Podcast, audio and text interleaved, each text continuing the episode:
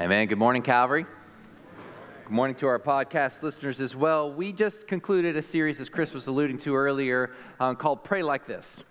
And as we were wrapping up that Pray Like This series, we were talking about lead us not to temptations. If you weren't here last week, here's what we talked about that temptations aren't the sin, but temptations are the thing that we flirt with and thus causing us to sin. So we described a sin line. There's a sin line here. So what often often happens is we sit there and go, not sinning, not sinning. How did I end up? Oh, I sinned. How did that happen, right? So last week we asked you to ask yourself what is the wise thing to do. But today I want us to go a little deeper. We're going to spend the next three weeks kind of talking about the problem of why we sin. We say, Daniel, you covered that last week. And, and I did in a sense, but I want to go to a different level and a different place in a, in a way that maybe you've not always thought about. Let me put it to you like this way Have you ever really thought why you sin? Well, I just did what God told me not to do. That's why I sinned. Good. Very, very good. But here's what I want to propose most people do not lie because they want to lie. They lie because they don't want to tell the truth. And the reason they don't want to tell the truth is caused by an underlying issue. In other words, if you set up and ask a six year old, Do you want to be a liar? they would inevitably and hopefully say, No, I do not want to be a liar. And then you go, Are you telling the truth? We may never know. But that's another story. It, eh, most people do not want to uh, go around being liars. So why do they lie? Is because there's something else going on there. And I think that's true with a lot of sins. So we're going to be describing this new series like this. When I was in second grade, my teacher was Mrs. White. And I remember going out to a May playground day. Teachers in the room, you know what a May playground day is? It means like three hour recess, right? And three hour recess at that time, it was Texas, and I remember it was like 102 degrees. It was hot. The ground in Texas was, it hadn't rained, and so the ground was cracked open. That's why they don't grow cro- crops there. They grow cattle, and, uh, you know, that's another story. But, and it was just really parched land. And I looked up one time while I was playing on the playground on this day, and I noticed smoke. And when I noticed the smoke, I thought to myself, Self, what is going on with this smoke? And so I did what any good second grader would do. I went to explore. And when I got really close to the smoke, I don't know how it was started. It may have been a teenager smoking, who knows what it was. But when I looked over, I saw that there wasn't just a little smoke, but there was quite a bit of a fire going on on our playground. So I was in second grade. And I reacted like all my friends because when I looked around, here's what I looked around to see a playground full of second graders going, There's a fire! There's a fire! There's a fire over there, right? Y'all know like that was that was some of my best right there. And I was like, what do we do? And I remember Miss White going, okay, boys and girls, come on over, come on over here. And then guess what happened? The fire truck showed up. This is so cool. And like the firemen had to put out, they had their gear on, and then they like had to attach the hose and they put out the fire, which caused a lot more smoke, right? And I think what we don't understand a lot is this is how the people in our lives approach and view church. Say, what are you talking about? By the time they recognize that there is smoke, the fire is already going. By the time that you have sinned, the fire has already been brewing. By the time we notice smoke, the fire is usually already raging.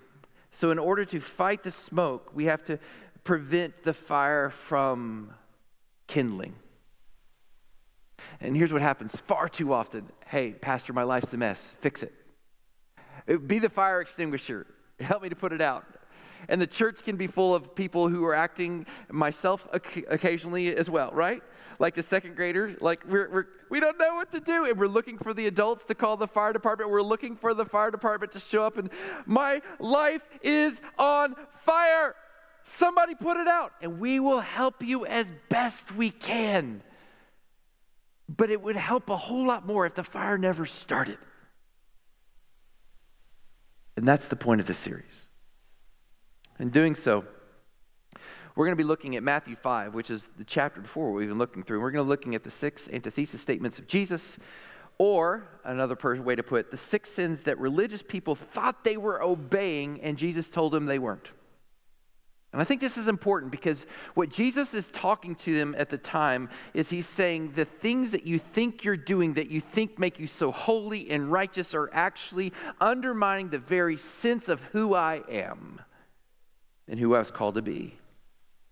In Matthew 5:20, he tells them this pretty much when he says, "For I tell you, unless your righteousness surpasses that of the scribes and the Pharisees, you will never get into the kingdom of heaven." Now, who are the Pharisees? We've been through this before. The Pharisees were fair, you see, because they believed that God was good and holy and they believed in an, another life, but they really fooled themselves into thinking they were holier than thou. Does that ever sound like people in the church? You don't have to answer that because, you know, that's kind of convicting. And the scribes were like your Sunday school teachers or your small group leaders or, you know, you. And he said, basically, unless the person, you're more holy than the person next to you, you're not going to heaven, which that sounds both scary and okay, I can do that because I know their life, right? But what he's really saying there is it's not a list of what we do and don't do. He really wants us to understand the nature of who he wants us to be. And so, this next six weeks, we're going to look at these statements and really understand the heart of what the gospel or the good news of Jesus is really all about. And the first two deal with sins from within. Matthew 5, 21 through 22 um, is the first one. Right after he said, Unless you surpass your righteousness of the Pharisees or of the scribes or of the other holy people in the church, you will never enter the kingdom of heaven. He starts by saying, You have heard that it was said to our ancestors, Do not murder. And I, right there, they're sitting there going, Yeah, that's true, Jesus. I, I'm not a murderer. I'm pretty holy, right? Hopefully, you feel that way too. And whoever murders will be subject to judgment. Still good, thanks. But I tell you, everyone who is angry with his brother or sister will be subject to judgment. Whoever insults his brother or sister will be subject to the court.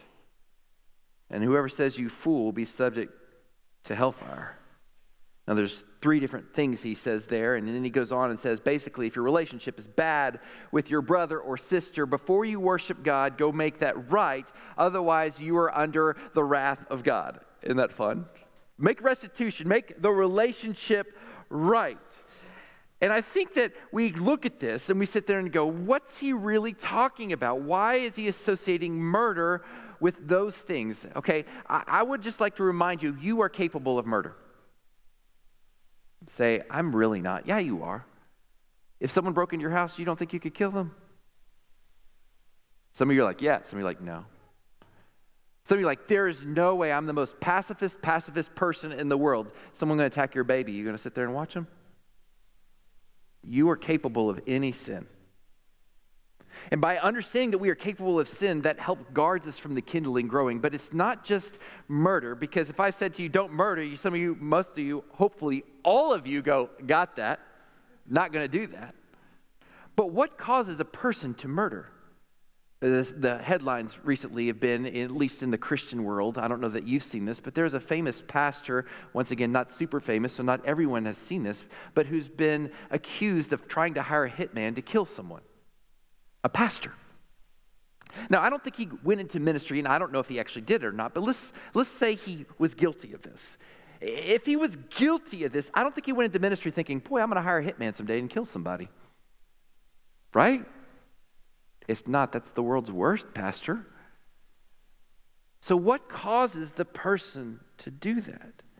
Well, so often what we talk about here is if you're sinning, don't do the opposite, and, and that's how you find the truth. So, in order to, to stop lying, you have to.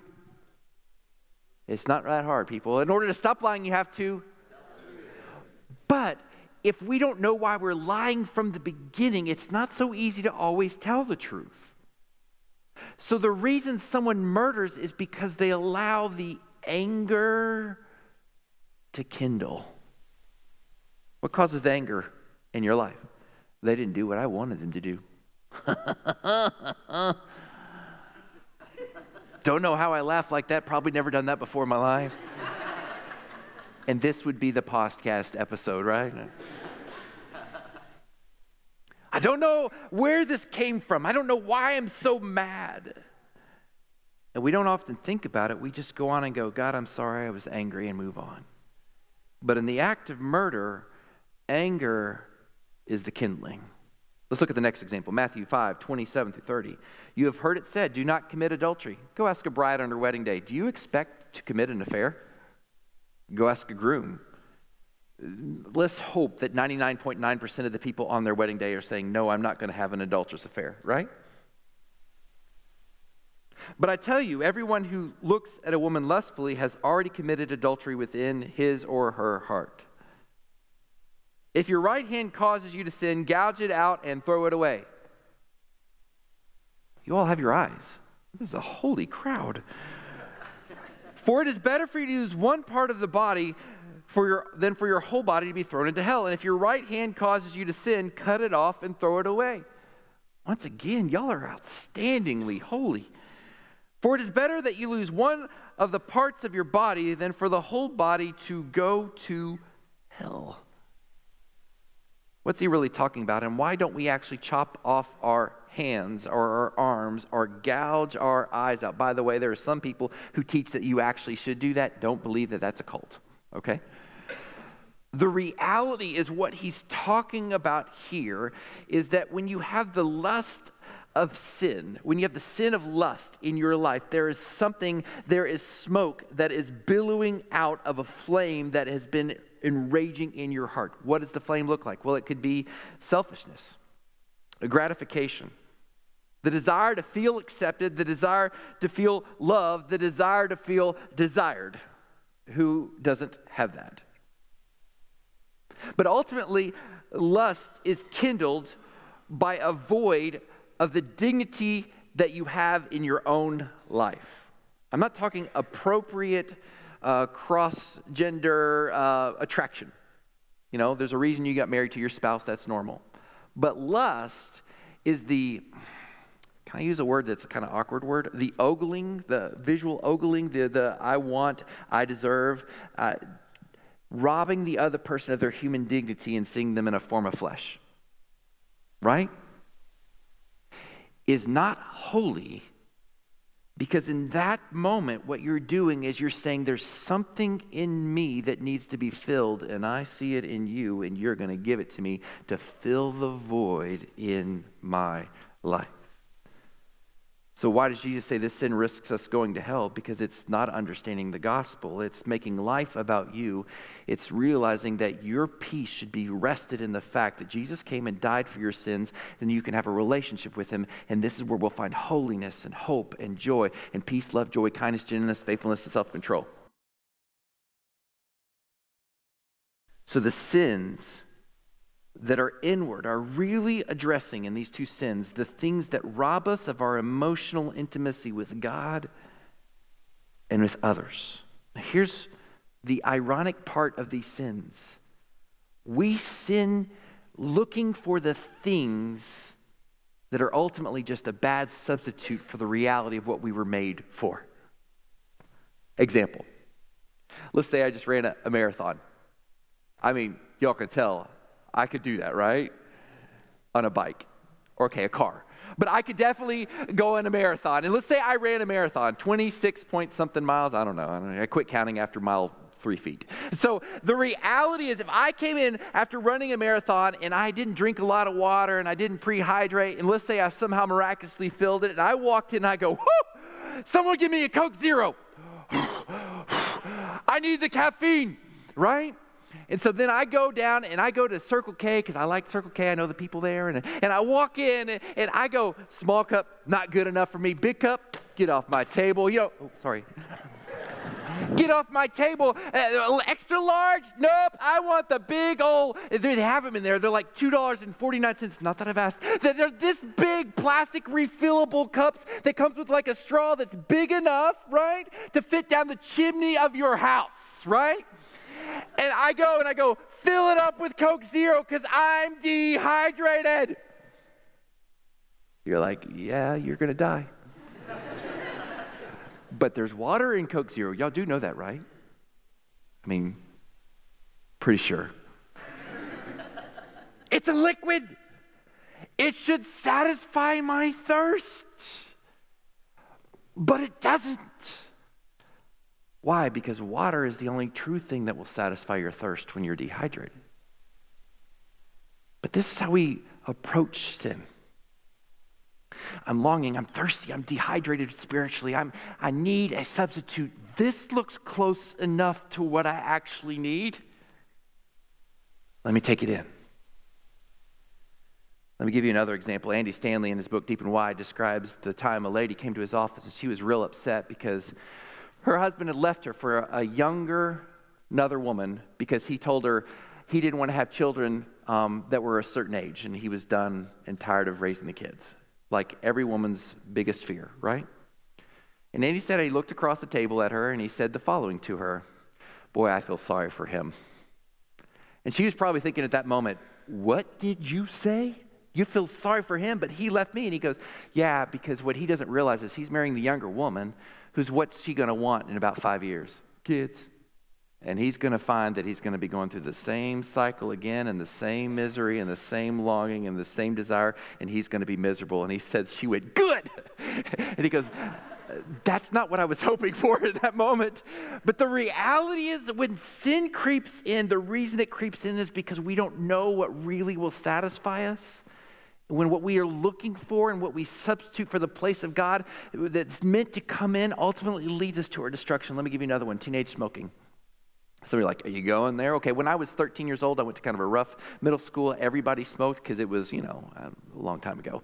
And, and the people were smoking. But you know, I had some friends who started smoking. And I remember having this conversation with them when they were 13 years old. And they were going like this How's the smoking going? this is so good. I love it. I've never met a 13 year old who started smoking who thought to themselves, boy, I'm real, this is amazing. I've met a few people who smoked pipes, like the first time they did it, they were like, this is awesome. But I've never met a person who, the, from the first time they took a drag off a cigarette, was like, I love it. So why do you smoke? Because it's healthy. By the way, I'm not dogging anybody who smokes because I drink a lot of Coke Zero in here, okay? But what I am saying is, why do we do that? Because we, well, there's a fear of missing out. There's the idea of, I'm the rebel. Take that, mom and dad. Um, or maybe it's like peer pressure. I want to be in the cool gang. Or maybe you remember Clark Gable and that makes you really old, but that's another story. Um, the reality is there's some, so you're like, who, Clark Gable? Never mind. Um, the reality is what we're doing in this understanding is we're trying to say, okay, why do we do these things that ultimately damage us? You see, the Pharisees, going back to the story, thought if they could act good, then they were good. But they didn't really understand the issue of the underlying reality of why God says do and why God says don't. He doesn't say do and don't because he wants you to have a miserable time and miss out on what all the cool kids are doing. He says do and don't because he doesn't want you to be the guy dehydrated after a marathon because you're drinking Coke Zero.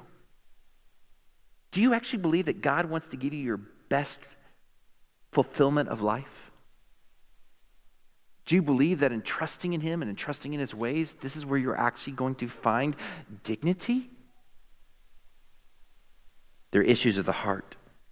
And what we have to do is we have to get to the basic core of our soul that longs to be filled with God.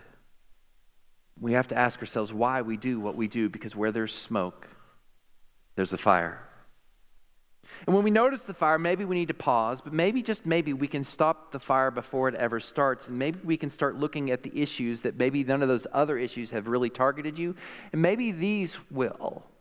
Maybe when you're the person who is struggling with anger, you need to realize it's not everyone else's fault. But anger is really something that comes out of your heart because life isn't going the way that you think it should go, and you think you're entitled to that, and everybody else is to blame. Okay, I'm going to look down at my iPad now. Maybe, just maybe, we worry because we fear the future being worse than now and we don't really know how to be settled where we are. Maybe, just maybe, because we have addictions, because we use them as an escape from the life we're in. And we're not satisfied where we are. Maybe we fall into greed because if we can just have enough stuff, we can find the security we're longing for. Maybe we fall for adultery because he or she will finally make me feel special, needed, or valued the, the way that I thought my spouse would make me feel, and then life happened. Hello, kids. Maybe, just maybe, lying and gossip is a way that we use to fool others into liking us more because we don't even like ourselves and we need others' validation to make us feel at peace, and so on and so on. All the while, we in the church are practicing some of these things, fooling ourselves into acting the part of the believer because we need to feel like we are holy, even so we can feel worthy to be loved by God because we don't really think He loves us unless we are holier than the other people and thus acting holier than the other people in the room. Can I just give you the freedom to know? None of us are holy, but God. When Jesus died on the cross for you and for me, he said, Come back into a relationship with me. Get your dignity back. Find your value, find your peace, find your restoration. I know you're a sinner. I know your works are never going to be good enough, but stop trying to fill the void that was made for a relationship with me with all this stuff. Maybe we need to realize why our churches are suffering is because we know we're supposed to be something that we can't live up to be. So we put on our mask and as a pastor or a personnel team member or a celebrate recovery attender, as a person in the parking lot or just someone who showed up randomly today, we we desperately want for someone to go, You are enough son or daughter you are. And not by any measure of what I can say or what I can give you, but his name is Jesus, and he made you to be with him. And what would it look like if our churches really stood aside, as Matt Chandler said in one of his recently sermons, and, and said, We have to understand that the church really isn't about engaging Jesus with the best part of us. But somewhere down the line, we need to understand in the crevices of our soul that we may not have even looked at ourselves, lest we find and be scared what we find. That's where Jesus wants to go. He doesn't want to just take the best of you. He wants to look down in the fire that is starting to kindle, that's taking you away from the presence and the power of God. Oh, God wants to go in the part of you that you don't want to look into and dig into that and allow out of the ashes of the smoldering embers of your soul to allow uh, new life to grow. Do you believe in the power of that God? It's not an act. It's Jesus. And the danger is we keep fooling ourselves, as Proverbs 21 2 says, all a person's ways seem right to him. But the Lord weighs his hearts. Your heart will sometimes convince you you're okay. I'm not a murderer, I just have a little anger problem. I'm not an adulterer, I just like to stare a little longer than I should. Women, you do it too, I know. I'm not a, I'm not a worrier. I just, I just like to, to know that things are going to be okay. I'm not a perfectionist. I just believe in excellence. yes. Oh, you are wrong. Your heart will convince you you're okay. And after all, we're taught by our society that if your heart feels a way, then go that way. But here's the problem your heart can lead you away from Jesus. Maybe that's why in Luke 10 25 through 27, an expert in the law stood to test him, saying, Teacher, to Jesus, what must I do to inherit eternal life? What is written in the law? He asked him, How do you read it? And he answered, Love the Lord your God with all your heart, with all your soul, and with all your strength, and with all your mind, and, and love your neighbor as yourself. Could it be so simple? to fall so in love with God that it's not about the act, it's not about the performance, it's not about the, I've got to confess every single thing? Yes. But at the end of the day, ultimately, it's not about you. When we approach the, the good news of what Jesus is about and go, what's in it for me? That's a kid's second grader, like I need an adult to keep me out of the fire mentality. But as we grow in our faith, we begin to, to, understand that the gospel is ultimately about bringing glory to his name, to his renown, trusting in him, letting go and dying of ourselves and saying, God, what you want, I want. And if at the end of the day, our gospel is about self gratification, and self gratification is what we worship, then we are not living the gospel. We are acting like the Pharisees, fooling ourselves into thinking we are living the righteous life while missing out on the abundance of life that was promised to us.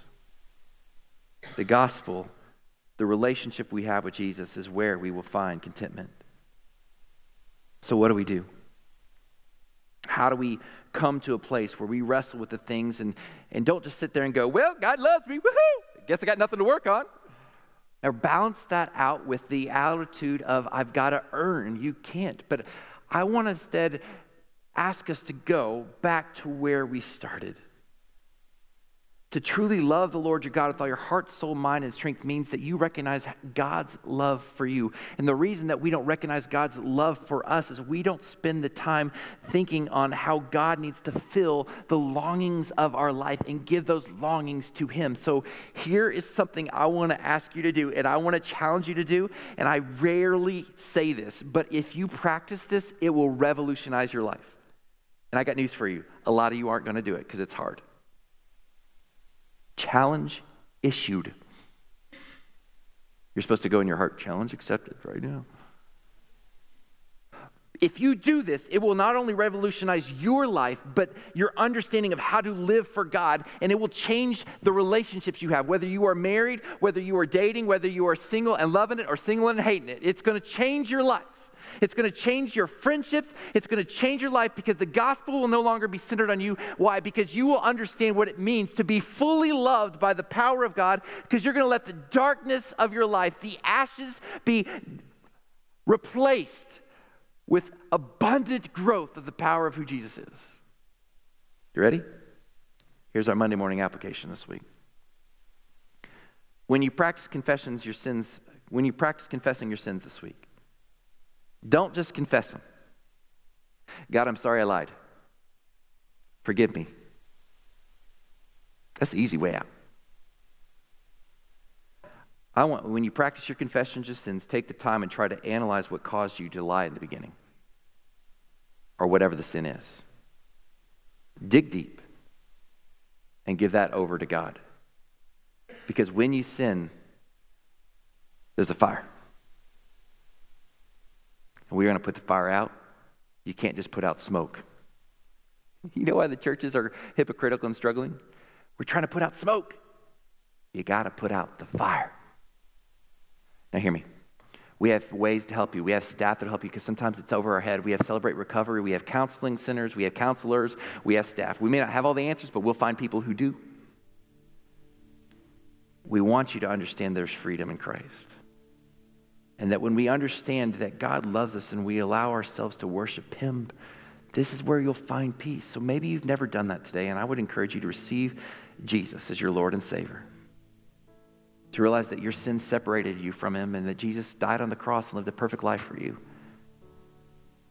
If you confess with your mouth Jesus, Lord, and believe in your heart that He raised from the dead, and you go, what does that mean? Come talk to us in the next step space. But then the Bible says that's what, when you can be saved. And we want to make sure you understand it. We want you to understand what it means to be in a relationship with Jesus. It's not about actions, it's about the heart getting right with God. And then the actions will come. To those in the church, let's put down the masks. And let's give Jesus and the Spirit of God the keys to our soul. Let's let Him do some work, which means we got to do our work and allow Him to grow there. When you confess your sins this week, take the time and try to analyze what caused you to sin. Dig deep, grieve, give it over to God, and watch this new life begins to grow. Father, we take this time and give it to you. Help us to know the reasons that we look for to sin. Help us to know why we go the way we go and to do what we do. God, help us not to just have the intention of trying to find things to fill the void that is meant for you. Because you are what we need. Make that clear to us. Draw us into your presence and fill us even now. In your holy and precious name we pray. Amen.